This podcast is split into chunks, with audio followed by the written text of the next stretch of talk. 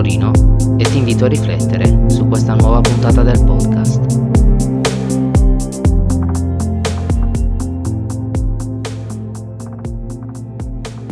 Il lavoro che speravo di non avere.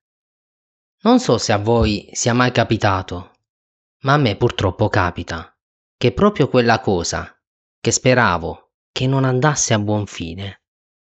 Oh, mi capita proprio quella voglio raccontarvi una storia, una delle mie tante storie. Una storia lontana di 30 anni fa, quando finito gli studi di terza media, dovevo trovarmi un lavoro. Sì, perché prima non è che ti dicevano ok, tuo figlio deve fare questi studi, quegli altri studi. No, potevano dire anche, se non era portato per gli studi, si consiglia il mondo del lavoro. E così feci. Mi ricordo, una mattinata di estate, che ero in bici e come era solito usare all'epoca, per proporsi in ambito lavorativo, occorreva non inviare un curriculum via mail, ma suonare il campanello e dire la classica frase. Volete un ragazzo a lavorare? Mi ricordo che stavo già lavorando in una fabbrica che produceva lacci per scarpe, ma non contento di quel lavoro, in quanto molto rumoroso per le mie fragili orecchie di quattordicenne, volevo cambiare. E fu così che una mattina d'estate mi feci diverse aziende della periferia, esattamente nella zona industriale della mia città, per chiedere se volessero un ragazzo a lavorare.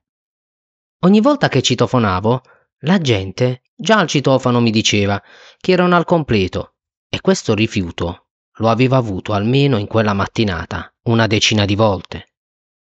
Mi ricordo però che c'era sulla strada un'azienda che sinceramente a me non piaceva, in quanto si trattava di uno scatolificio. E quindi vi passai avanti per la prima volta, mentre invece cercavo di trovare lavoro in quelle tantissime aziende che producevano scarpe. Ma siccome la giornata non andò molto bene, in quanto quasi nessuno si affacciava almeno per un piccolo colloquio o lasciandomi una speranza, e fu così che mentre rincasavo mi fermai proprio in quell'azienda, proprio in quello scatolificio dove io non volevo nemmeno citofonare.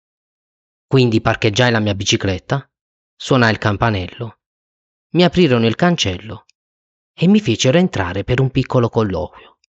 E ricordo benissimo che il proprietario mi disse queste testuali parole. Oggi è venerdì Concludiamo questa settimana, ma lunedì alle 8.30 vieni in azienda e inizia a lavorare. Non potevo credere alle mie orecchie. Proprio l'azienda in cui non avevo nessuna voglia e nessuna intenzione di lavorare, proprio questa azienda mi volle assumere. E fu così che iniziò il mio viaggio lavorativo, che durò per oltre dieci anni. Quindi rassegnai subito le dimissioni nell'azienda dove producevo lacci per scarpe e andai a fare le scatole per le altre aziende. O come si diceva all'epoca, scherzosamente, andai a fare i cartoni. Questo è un modo elegante per dire che a volte non è quello che noi pensiamo che ci succede. A volte ci succede esattamente l'opposto. Come questo episodio, dove proprio l'azienda in cui non avrei mai voluto andare a lavorare, proprio quell'azienda ha voluto assumermi. Inutile dire che lavorare durante gli anni dell'adolescenza ha forgiato di brutto il mio carattere, il mio modo di pensare, il mio modo di essere. Durante questi anni, ovviamente, ho sempre cercato di voler evadere e quindi trovare altro, ma non riuscivo a trovare nulla di meglio e l'unico pensiero che mi teneva letteralmente in vita era quello di sperare di continuare i miei studi per poi trovare un lavoro che mi piacesse. Ho continuato a lavorare tenendo viva la mia speranza e ho continuato a lavorare cercando in tutti i modi che un giorno potessi fare qualcosa di veramente diverso, in quanto io ero diverso. Nessuno in quel periodo mi capiva, perché tutti coloro che frequentavo erano del tipo finisci la scuola e trovati un buon lavoro da dipendente, metti due soldi da parte, sposati e se tutto va bene, a 70 anni andrai in pensione. La cosa divertente è che a distanza di dieci anni, da quel giorno di quella mattinata d'estate, l'azienda chiuse i battenti a causa della spietata concorrenza delle cartiere, decisamente più grandi dell'azienda in cui lavoravo e con prezzi più concorrenziali. Di conseguenza, però, anziché cercare un altro lavoro da dipendente, sono riuscito a riprendere gli studi serali. Ma se fosse stata un'altra azienda, che ancora oggi fosse ancora attiva, francamente non so se sarei ritornato tra i banchi di scuola. Oggi ricordo con tenerezza quella giornata in cui, tra tutte quelle aziende dove andai a chiedere lavoro quella mattina d'estate, tutti mi risposero di no. E proprio l'azienda in cui non volevo nemmeno andare a chiedere, proprio quella lì, mi disse lunedì alle 8.30 di venire al lavoro. A volte ci sono certe coincidenze che veramente non riesco a spiegare. Ed è anche vero che molto probabilmente a distanza di anni avrei potuto anche licenziarmi, ma non credo che sarei stato in grado di farlo.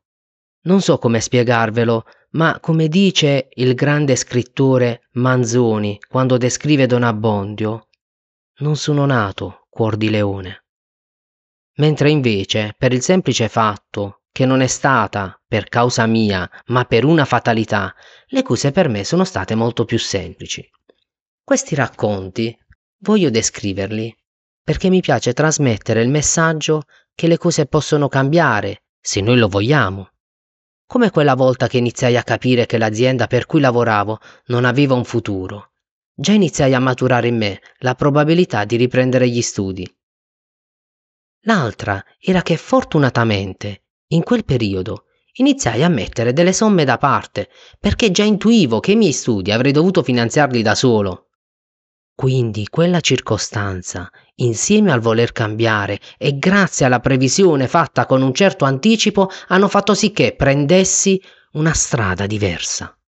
Non sapremo mai cosa ci riserva il futuro e non capiremo mai il perché di questi accadimenti, in quanto solo a distanza di anni Potremo collegare tutti i fatti come dei puntini, come se uniti formassero un'immagine definita, anche solo parzialmente, perché questa immagine sarà definita, sarà completata solamente alla fine dei nostri giorni.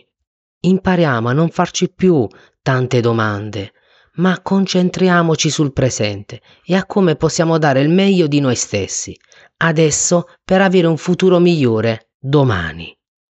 Per oggi è tutto e se ti piacerebbe aiutarmi condividi l'episodio con chi vuoi e metti 5 stelle su Spotify. Ti ringrazio per il tuo tempo dedicatomi e alla prossima. Restate sintonizzati perché ho ancora tante storie da raccontare, ma avete solo un podcast per poterle ascoltare.